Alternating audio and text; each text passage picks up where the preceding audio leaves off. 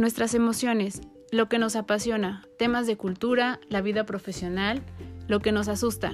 Todos tenemos temas que nos ocupan y preocupan. Cada semana hablaremos acerca de un tema distinto en Pretextos para un café.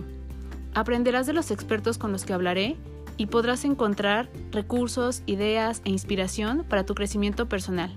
Yo soy Claudia García, ve por tu café que ya vamos a comenzar.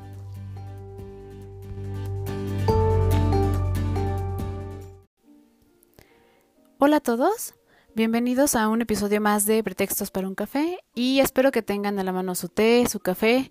Esta semana está un poco fría, entonces también es un buen pretexto para, para tomarlo y que estemos listos para un tema más.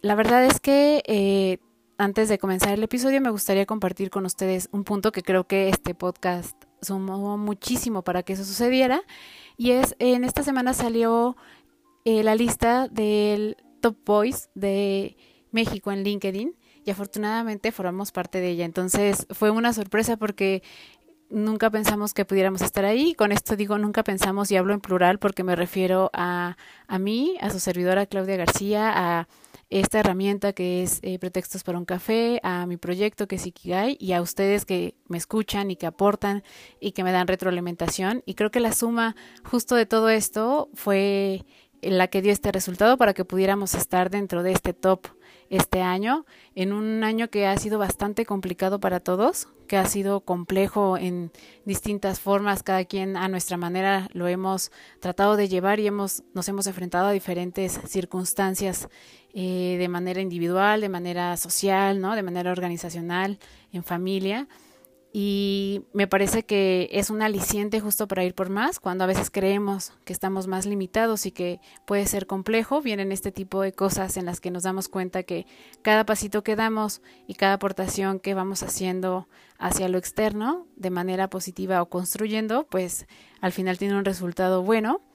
Y me gustaría compartir esto con ustedes y les agradezco justo que eh, sean muy activos en escuchar el podcast, en pedir temas, en dar retroalimentación y entonces pues vamos por más y veamos qué sucede en este 2021 a nivel profesional y vayamos construyendo para que todos vayamos teniendo, como siempre decimos, herramientas para saber qué hacer y para este desarrollo personal que se va gestionando o, gestando eh, todos los días, ¿no?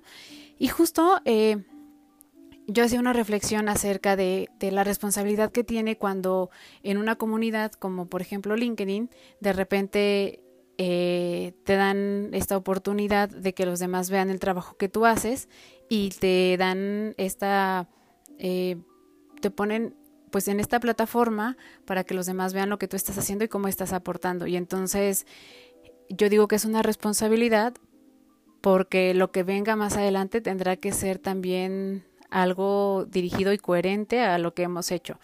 Y en esto creo que tiene mucho que ver la ética. También eh, hace unos días, platicando con un colega, hablábamos acerca de cómo toda esta situación nos plantea la parte de la ética y cómo nos hemos eh, conducido con ella mediante este, estos meses de pandemia y lo que va a suceder después cuando veía esta parte de la publicación y entonces la gente un poco voltea a verte y, a saber lo que estás haciendo, sabes que tienes que conducirte también y seguir manteniendo esta parte de coherencia y de ética, ¿no? Entonces es por esto que me gustaría hablar acerca de este tema y de cómo me parece que es necesario que comencemos a hacer una evaluación o una reevaluación acerca de nuestros valores y de cómo nosotros eh, queremos conducirnos en el día a día y qué es lo que vamos a dejar también a nuestros hijos o alumnos, ¿no? Estos pequeños de estas generaciones que están viendo en la parte social una actividad distinta a veces a lo que nosotros mencionamos en casa o mencionamos en las aulas. Y pues bueno, para, para comenzar a hablar acerca de la ética, me gustaría justo que nos preguntáramos qué eh, significa ética, ¿no? La, la, el origen de la palabra ética si bien eh, tenía que ver un poco más con, con esta parte de, eh, en su etimología griega, de mm, lo que es un lugar, la estancia o un lugar donde se habita, ¿no? un lugar físico en donde se está, más adelante Aristóteles viene y complementa o, da otro sentido a esta definición, lo afina y lo que dice es que es lo que se genera a partir de, ¿no? Lo que tiene que ver con el ser y el carácter como tal. Entonces, la ética, al final, en su definición de etimológica, en la parte eh, de la raíz griega, tiene que ver con esta parte del carácter. Nosotros sabemos que cuando estamos en, en esta parte de desarrollo, tenemos cierto temperamento, ¿no? Y eso no nos eh, no es una mentira, nosotros lo podremos ver con quienes tenemos hijos, con nuestros hijos o incluso haciendo el ejercicio con nosotros mismos, tenemos ciertas características que ya vienen un poco como por añadidura, ¿no? Este, esta parte a lo mejor de ser un poquito más tímidos, este, ser más extrovertidos, de hablar mucho más, de preguntar más, este tipo de cosas que, que ya forman parte de nuestras características, pero justo en las experiencias y en este proceso de desarrollo y en lo que vamos viviendo en casa y en las escuelas, pues bueno, se va desarrollando la ética, ¿no? Y entonces vamos teniendo un carácter. ¿Por qué es tan importante esta parte de la ética? No solo por lo que hemos visto que sucede todos los días en la parte eh, social, cuando vemos que hay diferencias, cuando vemos que eh, existen temas de violencia importantes, ¿no? No solo de género, sino violencia en general y de cómo nosotros percibimos esta información y un poco la hacemos normal, ¿no? La, la, hemos normalizado y creemos que las circunstancias que estamos viviendo pues son complejas y no vamos más allá y no cuestionamos qué es lo que sucede y cómo podemos aportar y hacer para cambiar y cómo entonces este carácter que se va formando y que tiene ciertas características que te pueden enaltecer o que te pueden incluso eh, hacer y tener una percepción hasta propia, ¿no? En esta parte de autoconcepto de cómo nos conducimos, creo que tiene repercusiones muy importantes porque es aquí donde también vemos cómo se gestan las acciones.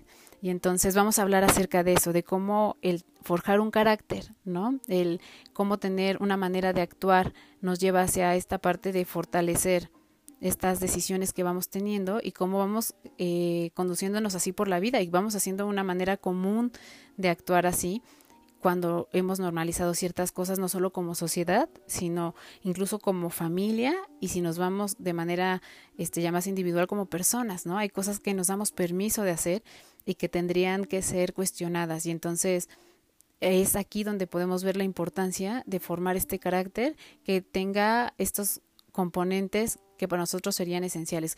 ¿Cuáles son estos componentes?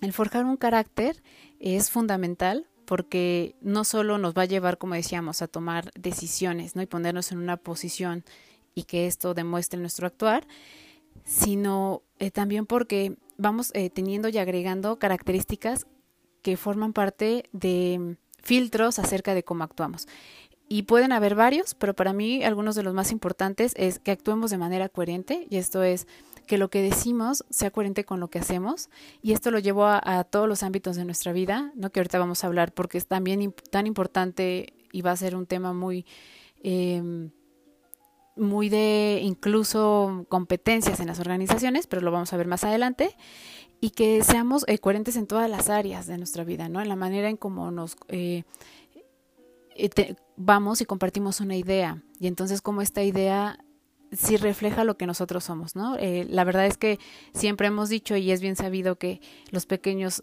aprenden acerca de nuestro actuar más que de nuestro decir y también nosotros, ¿no? También nosotros percibimos esto, nos damos cuenta cuando alguien se conduce de cierta manera en ciertas áreas, pero en otras no. Y entonces son personas que pues nos generarán desconfianza o que será difícil la manera en que nosotros podremos tener otro tipo de vínculos con ellos porque no tenemos esta coherencia en el actuar, ¿no? Entonces el primero es esta, el actuar de manera coherente. El segundo es actuar de manera o con justicia. A mí me parece que esta es una cualidad que debe ser importante porque creemos que solo la coherencia es de, bueno, eh, si yo digo que esto es bueno y entonces tengo que llevarlo a todos los ámbitos de mi vida o en los que me relaciono, pero también eh, somos partícipes de ciertas situaciones en las que aquí se puede abrir debate y también lo vamos a ver cómo se van gestionando esta parte de los valores que tiene que ver con la argumentación, pero cómo somos partícipes a veces de injusticias al no hacer nada, ¿no? O al ser permisivos con algunas cosas, aunque no propiamente estemos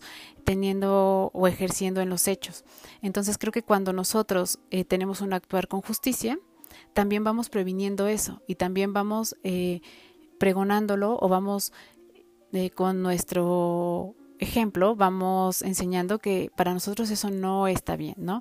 Y eso lo llevamos, como decíamos, en, a la parte organizacional, con nuestros equipos de trabajo, que también vemos que hay muchos temas de injusticia en la parte organizacional, ¿no? Y a veces no tiene que ver con el tema de la empresa, sino con el tema de los líderes o de cómo las áreas se relacionan.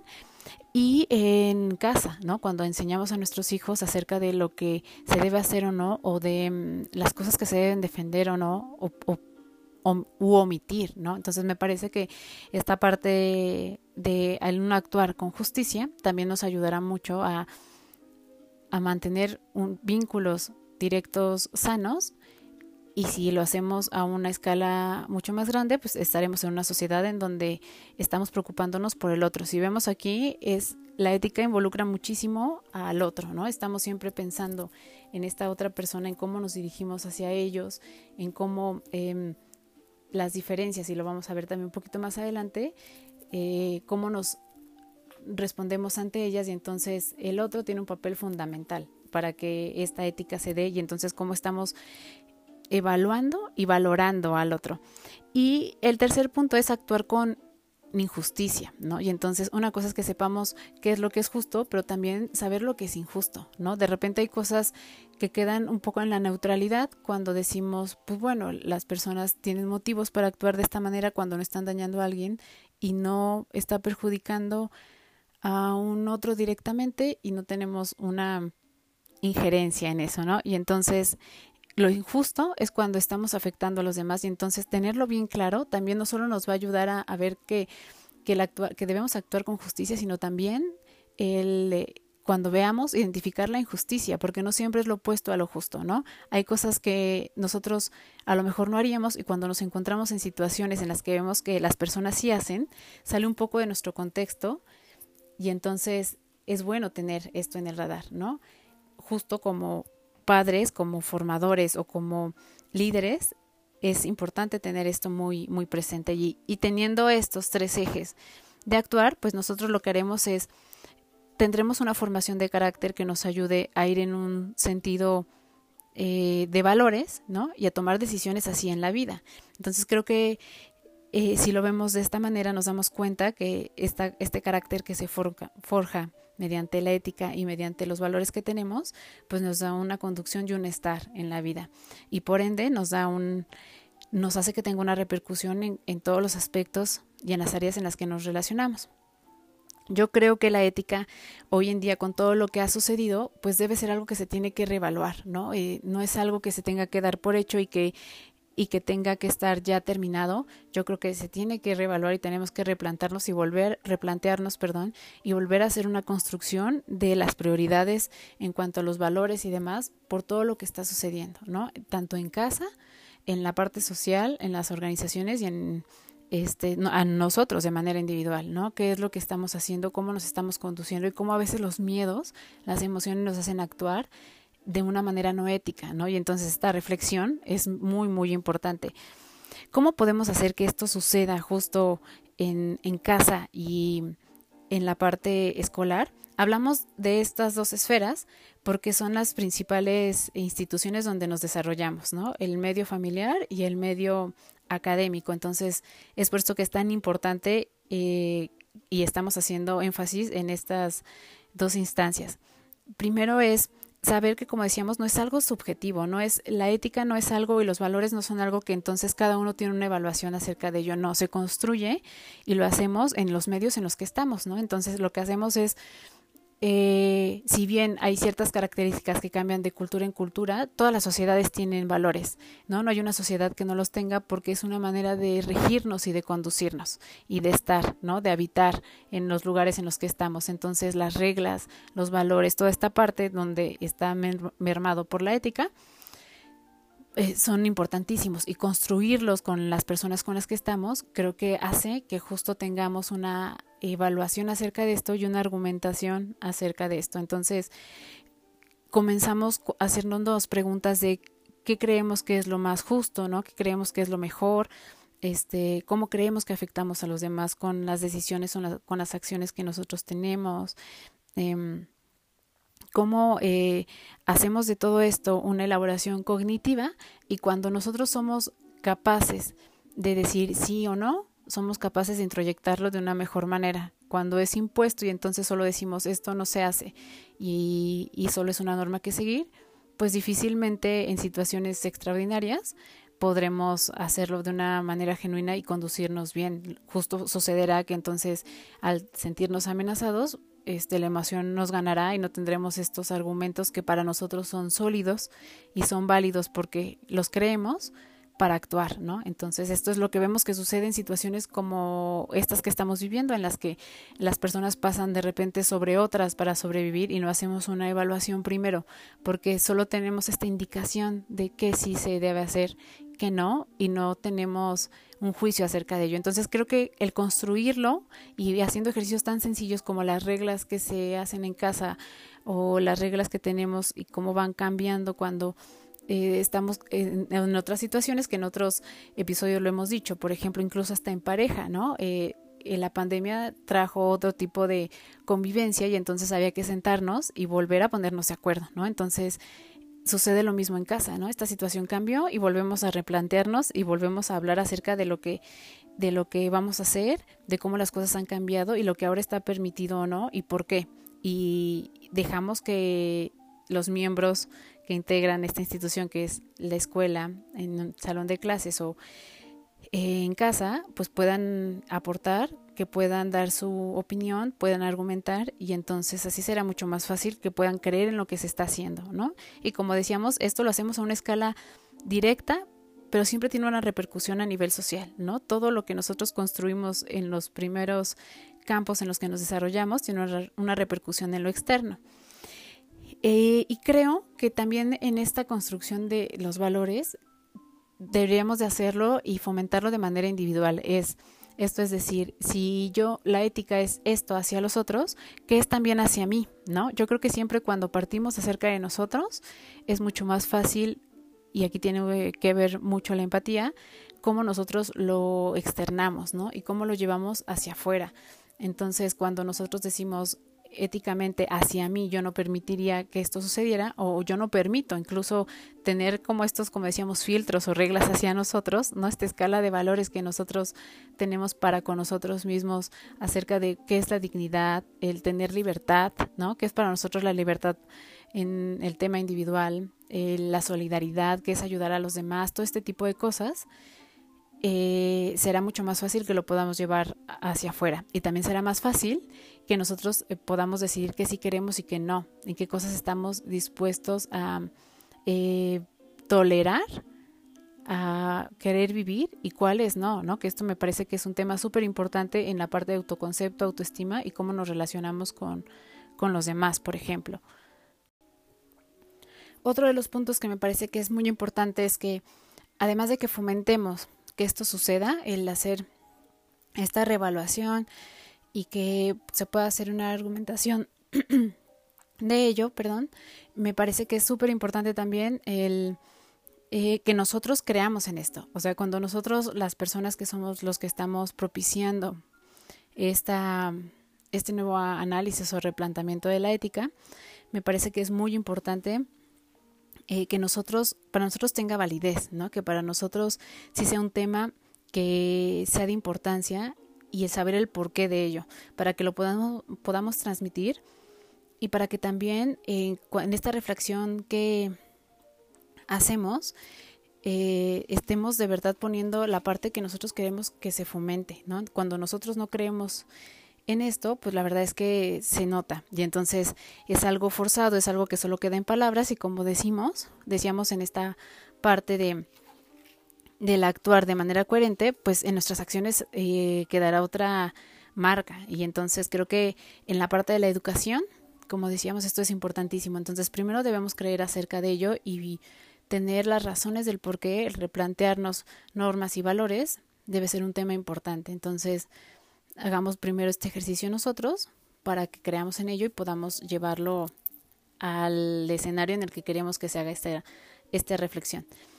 Y la otra es que creo que tenemos que darnos cuenta que conforme van cambiando las situaciones, justo como nos sucedió este año, pues van cambiando las prioridades. Entonces, aquí este es una razón muy válida para volver a sentarnos y evaluar, ¿no? Y, y saber entonces cuáles son los puntos que eh, son más importantes que tengamos presentes. Ahora que hemos visto muchos temas eh, penosamente como el tema de violencia de género, este tema de desigualdad, ¿no? Que también vemos, de poca tolerancia a lo que es diferente, estos temas de racismo que estamos viendo, creo que es donde podemos poner mucho mayor énfasis. En otro momento, otros valores tendrían que haber sido más importantes, como por ejemplo, me viene a la mente este tema de en, en, épocas de guerra, ¿no? Cuando termina en 1945 la Segunda Guerra Mundial y viene toda esta parte de volver a construir sociedades, seguramente la paz tenía un punto muy importante acerca de los valores que teníamos que tener, ¿no? La paz, la libertad, este tipo de,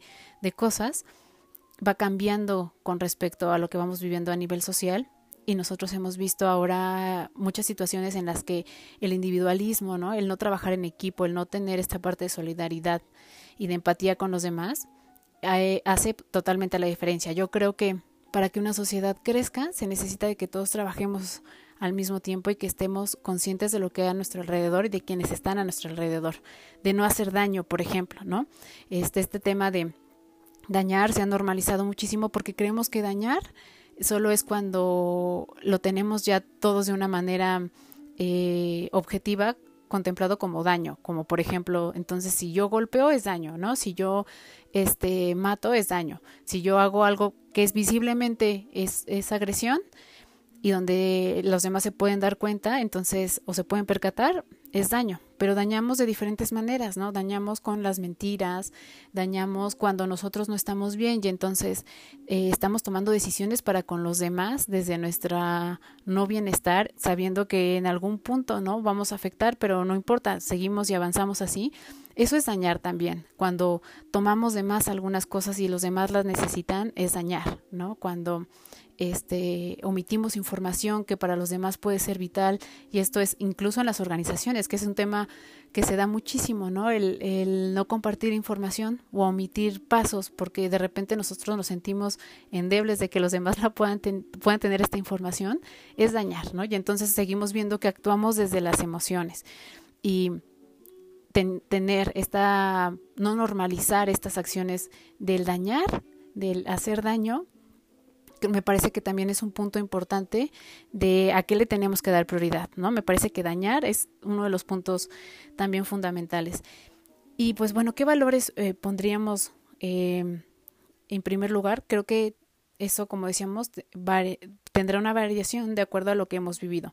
No todos hemos vivido, por ejemplo, la pandemia de una manera este, igual que otros, aun cuando estamos casi en el mismo contexto, porque habrá quienes hemos sufrido más la parte económica, habrá quienes hemos sufrido más la parte emocional, habrá quienes más la de vínculos, habrá quienes más la parte social y entonces esta construcción que se hace ¿no? en cada entorno pues es distinta. Entonces tendremos que verlos, pero seguramente en muchos vamos a converger y todos, como decíamos, tener siempre presente al otro, el otro inmediato que es son nuestro, nuestra familia, ¿no? Nuestra pareja, nuestros hijos, hermanos, nuestros papás, las personas con las que trabajamos y después eh, lo que viene y en la comunidad en la que nos estamos moviendo y después como país, etcétera, como sociedad. Entonces creo que esto es muy, muy importante y saber que en los acuerdos que lleguemos, nosotros, como decíamos, como transmisores, tendremos que ser imagen de esto, ¿no? Y aquí hay un papel fundamental en la parte de las organizaciones. Yo creo que una de las características que como líderes este, ya se ha venido pidiendo, pero ahora va a ser fundamental, va a ser esta parte de tener muy en cuenta al otro en su equipo de trabajo, no solo como alguien que es un canal para el objetivo individual y en común de la organización, sino también como persona, ¿no? Eh, vimos que cuando empezaba a regresar este ejercicio profesional, eh, más o menos como a mitad de año, por el tema de la pandemia, hubo mucha preocupación por cómo hacer y qué hacer para con las personas que habían tenido situaciones importantes y habían vivido este encierro de una manera este complicada, ¿no? Para quienes habían tenido pérdidas. Entonces, siempre el otro es un tema muy importante en el nivel en la parte de líderes, el nivel que nosotros estamos manejando de relacionarnos tiene que cambiar. Y entonces, me parece que aquí hay una parte muy muy importante y para quienes, por ejemplo, no estamos en una organización, pero trabajamos con las personas de las organizaciones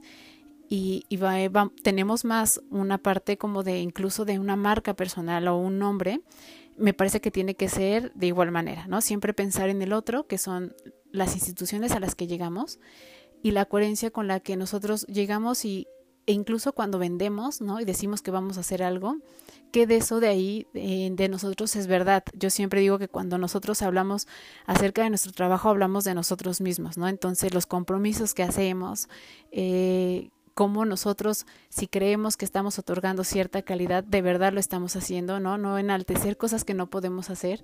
Y siempre hablará eso del, del tema personal en el tema profesional. En alguna organización, un líder me preguntaba, oye, ¿tú crees que las personas como son en la parte personal, son en la vida profesional, por circunstancias que se daban en su organización, tenía este cuestionamiento y le preocupaba? Y yo creo que sí. Yo creo que quien, a quien se le hace fácil mentir en la parte personal, también se le hace fácil mentir en la vida profesional, ¿no? Eh, al final son diferentes eh, los vínculos, son igual a lo mejor de significativos o parecen, son parecidos en la parte de ser significativos, solo estamos cambiando el contexto, pero también estamos saltando normas, ¿no? También estamos evadiendo este, situaciones, también estamos omitiendo, también estamos, o sea, en realidad cambia un poco el contexto, pero nuestro actuar es igual.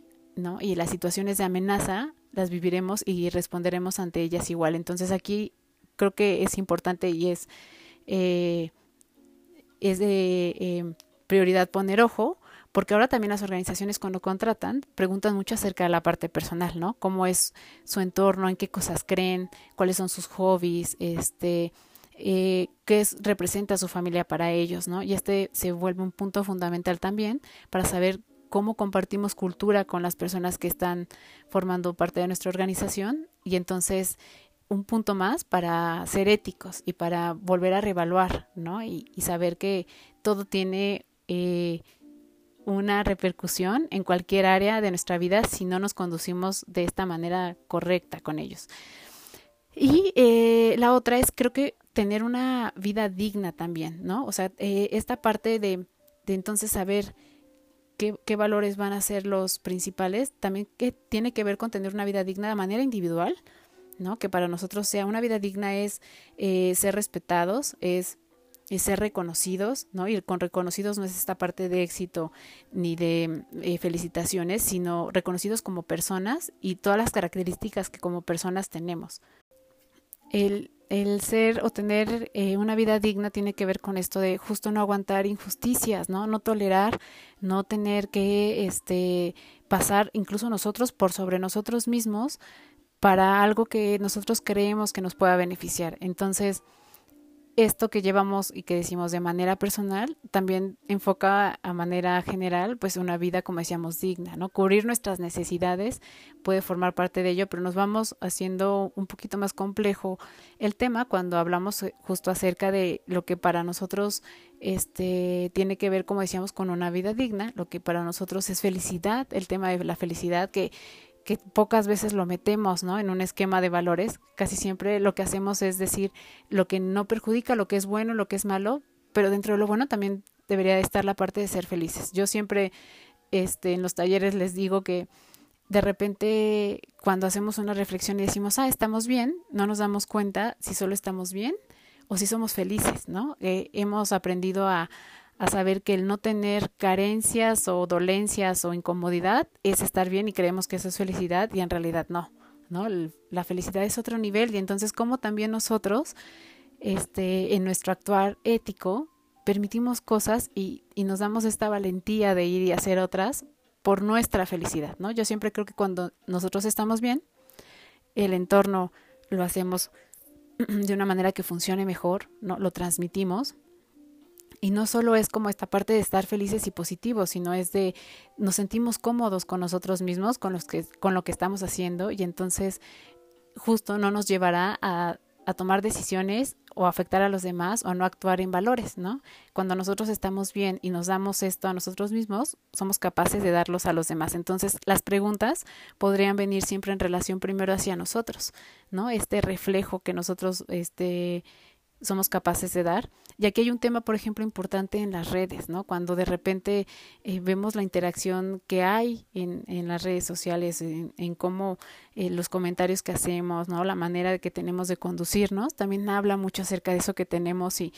y que si nosotros decimos afuera que nos sabemos conducir muy bien en las diferentes esferas que tenemos, otra esfera importante que ya la debemos de tomar en cuenta son las redes, ¿no? Y entonces muchas organizaciones, por ejemplo, también lo que hacen es que se meten a ver las redes sociales de sus candidatos para ver qué tanto de esto que nosotros vemos en un entorno profesional también lo llevan en la vida laboral, ¿no? Y eso no es nuevo, eso es algo que ya se ha venido haciendo desde eh, algunos años, pero que ahora seguramente va a tener mucho más repercusión. Entonces, como esto tiene que ver con la vida que queremos tener, ¿no? Y que para lo que, para lo que nosotros es digno. Entonces vemos. Que, que aquí hay algo importantísimo. Cuando hacemos este tipo de reflexiones y lo hacemos en casa, estaría o sería una fórmula perfecta si lo podemos hacer en, en las aulas, ¿no? Y entonces trabajar de manera unida a la, eh, escuela y familia sería lo mejor que pudiéramos tener, ¿no? Porque justo los maestros nos dirán, y son los principales que pueden detectar este tipo de situaciones, cómo se llegan a dar cuenta de justo de estos temas en casa, ¿no? Ellos les toca de repente ver el reflejo de sus pequeños y los compromisos que pareciera que se hace con los papás no se cumplen, ¿no? Y quienes los que la llevan un poco en eh, de perder y, y más de perder no solo en el momento, sino por cómo se van a conducir y cómo se va a formar en ellos estas decisiones, esta, eh, este no compromiso, ¿no? Este actuar que va siendo un ejemplo, pues en un futuro va a ser para justo los nuestros hijos. Entonces,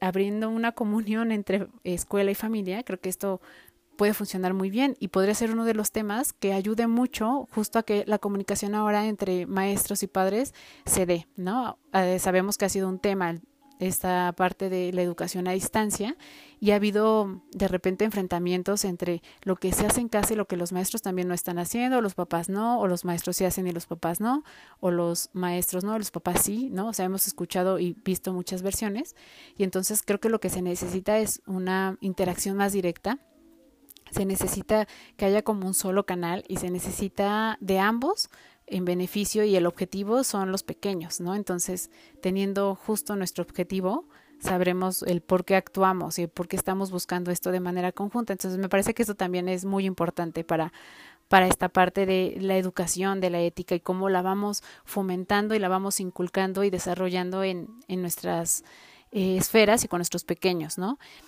Eh, otra es, me parece que eh, temas como, por ejemplo, las causas de, de cómo nosotros no somos capaces de repente de, tolerar eh, las diferencias, si bien hemos visto que de repente no hay bases eh, neurobiológicas acerca de esto porque por ejemplo nosotros siempre buscamos el equilibrio no y eso lo hemos visto en otras eh, sesiones y con otros temas y es de el cerebro siempre busca este equilibrio emocional este de energía cognitivo etcétera y entonces de repente el, lo diferente, la, la poca, eh, a lo mejor disposición que tenemos hacia esto y el cómo nosotros nos sentimos mejor y tratamos de buscar esferas en las que las personas con las que nos relacionamos tienen un tipo de pensamiento igual al de nosotros, en el que buscamos ser reconocidos, todo este tipo de cosas, pues tiene que ver con estas bases pero no necesariamente quiere decir que entonces no somos capaces de, ¿no? Cuando hacemos reflexión acerca de esto, que es justo lo que queremos generar cuando llevemos esto a la mesa, es cuando nos damos esta posibilidad de decir, o sea, sí, necesito o me es más fácil desarrollarme en un ambiente que ya conozco, pero justo comprendiendo que el bien del otro también es mi bien, ¿no? Y que esto en sociedad al final está generando un valor que, que incluso creo que pudiera ser este una eh, un privilegio, porque no todas las sociedades o no hemos conocido una sociedad que de verdad se esté rigiendo por la parte de valores. nos vamos a dar cuenta que entonces pasamos sobre esta parte biológica, ¿no? Y entonces así como construimos. De hecho, todo el tema de valores, de lo que está bien o de lo que está mal, tiene que ver pues con un tema de una construcción intersubjetiva, ¿no? O sea, lo hemos creado entre todas las personas que conformamos la sociedad y entonces nosotros hemos construido y hemos hecho estos constructos del bien y del mal y demás. Y entonces podemos hacerlo pasando sobre esto, ¿no? Yo lo, lo menciono ahorita porque de repente hay este, esferas en las que han dicho que, que no es, y un poco me parece que es una justificación, que no se puede dar este, totalmente el aceptarlo diferente porque nos suele parecer extraño y para la parte biológica lo extraño, lo diferente suele tener cierta resistencia. Sí es verdad, pero como decíamos, cuando hacemos este tipo de ejercicios pasa a segundo término. Entonces, no es un pretexto para que esto no se dé. Y el tema de los, de los argumentos me parece que es fundamental porque el, la argumentación tiene un papel súper importante en la ética, porque decíamos, no solo en el constructo del pensamiento nos ayuda, sino porque también estamos haciendo y desarrollando conceptos eh, donde estamos dando una base objetiva, o sea que para nosotros es totalmente válida, y en la que estamos eh, decidiendo, ¿no? Esto, como decíamos, a nivel cognitivo es muy importante y emocional porque tenemos injerencia sobre esto y lo, lo construimos junto con las personas con las que estamos interactuando, pero también nos ayuda esta parte de reflexión a entender lo que hay debajo, ¿no? Y entonces, si veíamos lo del principio de cómo el forjar un carácter al actuar de manera ética hace que tomemos decisiones y nos conduzcamos por la vida, entonces las decisiones también estarán yendo y estarán tomándose desde una base sólida. Entonces, qué importante es esto, ¿no? No desde la emoción, sino desde la parte de, de las razones que lo componen y creo que esto es fundamental para nosotros como adultos también y más para los pequeños el saber que no estamos decidiendo desde la emoción, ¿no? Y aquí vamos a explicarlo un poquito más para que quede más claro. Y es que eh, comenzando por esta parte de que en el tema moral, en esta parte que tiene que ver con justo con los valores y la ética, las personas tendemos a tomar decisiones desde la parte de las emociones y de manera intuitiva. O sea, lo que en ese momento para nosotros puede ser muy importante, hay veces que incluso hasta en dos horas ya no, ¿no? Y entonces esto le da un peso súper importante al tema de las emociones, también por eso es muy importante el, todo esto que se da de la construcción acerca del conocimiento de las emociones, ¿no? La inteligencia emocional, que ya hemos hablado también mucho de eso, pero cómo esto va de la mano, ¿no? Entonces, cuando nosotros somos capaces de reconocer que estamos en una situación en la que a lo mejor estamos fuera de control, en la que no estamos ni siquiera reconociendo la emoción, es mejor no decidir, ¿no? Y entonces, eh, esto en cualquier tema, no solo en el tema moral.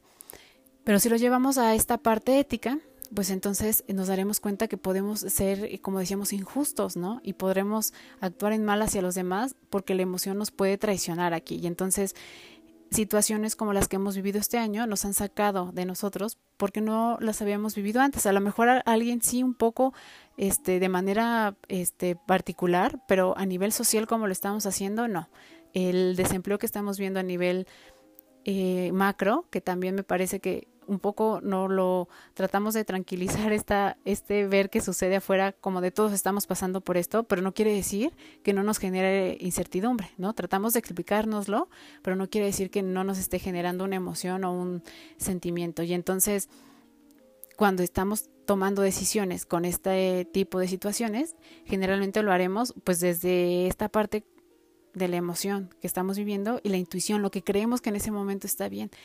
Y sí, yo, yo soy una persona que aboga mucho por la parte de la intuición, intuición pero en situaciones extraordinarias eh, creo que nos sirven mucho las bases, ¿no? Nos sirven muchísimo las bases y es aquí cuando justo abogo por esta parte de la argumentación. Cuando nosotros eh, decidimos racionalizar esta parte, ¿qué es lo que estamos haciendo? Pues bueno, justo estamos pasando otra vez sobre esta parte que puede ser eh, algo reactivo como la emoción ¿no? Cuando explicábamos esta parte de las bases neurobiológicas y entonces le vamos dando sentido a todo esto y lo vamos introyectando y vamos haciendo un, una manera de pensar de esto y nuestro sistema de pensamiento al hacerlo un hábito porque vamos comportándonos así eh, de manera constante, pues se hará ya una manera de relacionarnos y de tomar las decisiones y de conducirnos en la vida.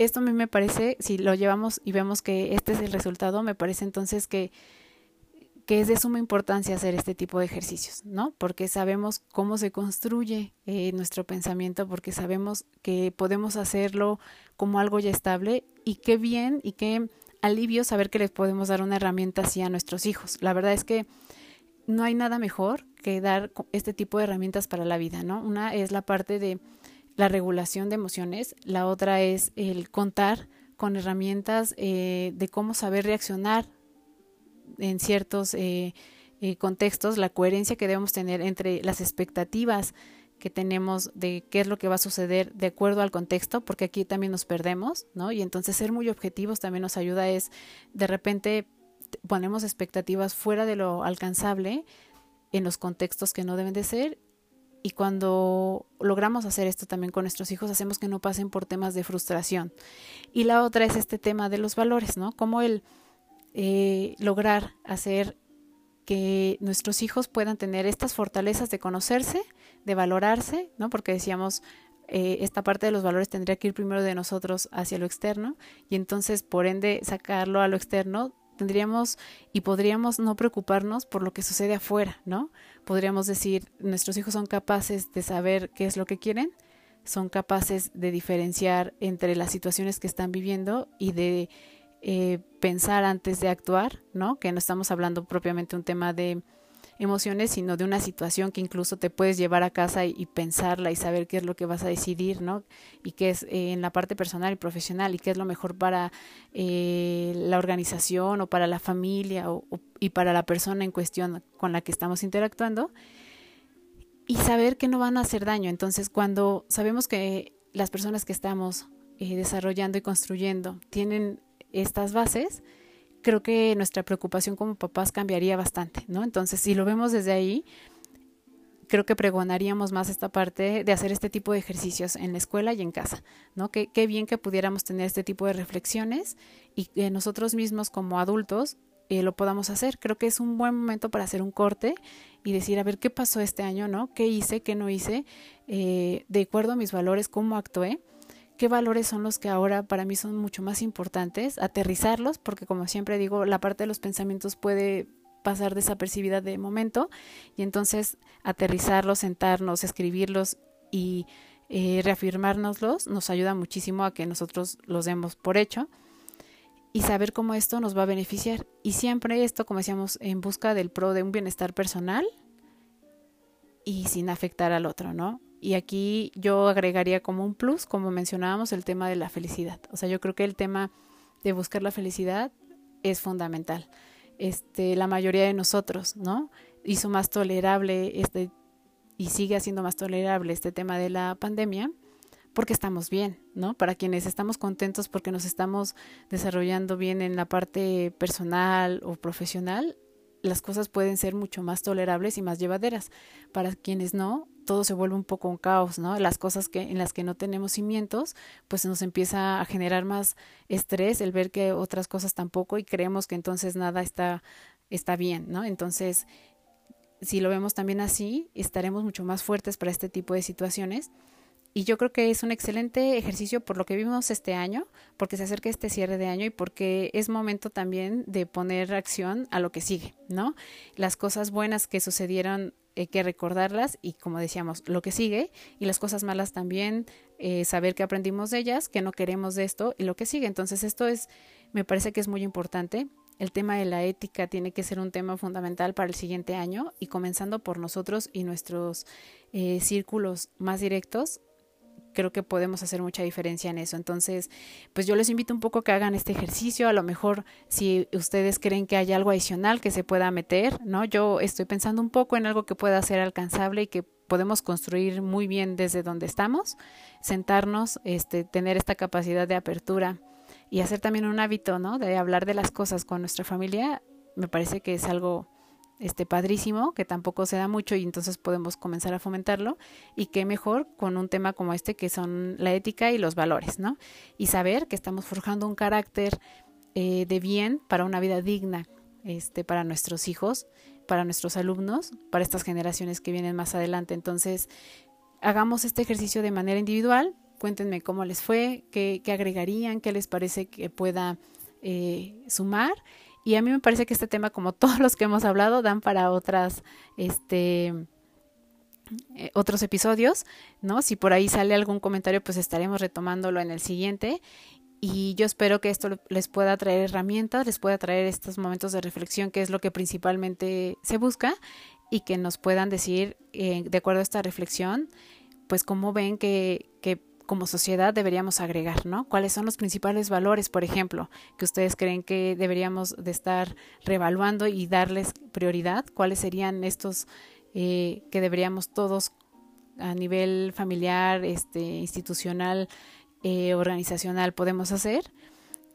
Y cómo esto, este, pues bueno, repercute en la sociedad, ¿no? Siempre, como decíamos, los argumentos y las razones nos darán un porqué de las explicaciones de lo que estamos haciendo y principalmente para con nosotros, que me parece que somos las personas para quienes debe quedar bien claro todo lo que vamos a hacer y asumir las consecuencias de ello y celebrar los resultados de eso también, ¿no? Entonces, pues espero que les haya gustado este episodio. Si hay algún eh, comentario o demás, ya, ya saben que se pueden poner en contacto y pues nos vemos en otro episodio más con otro pretexto para hablar de cualquier tema, tomar café y hacer diálogo. Muchas gracias.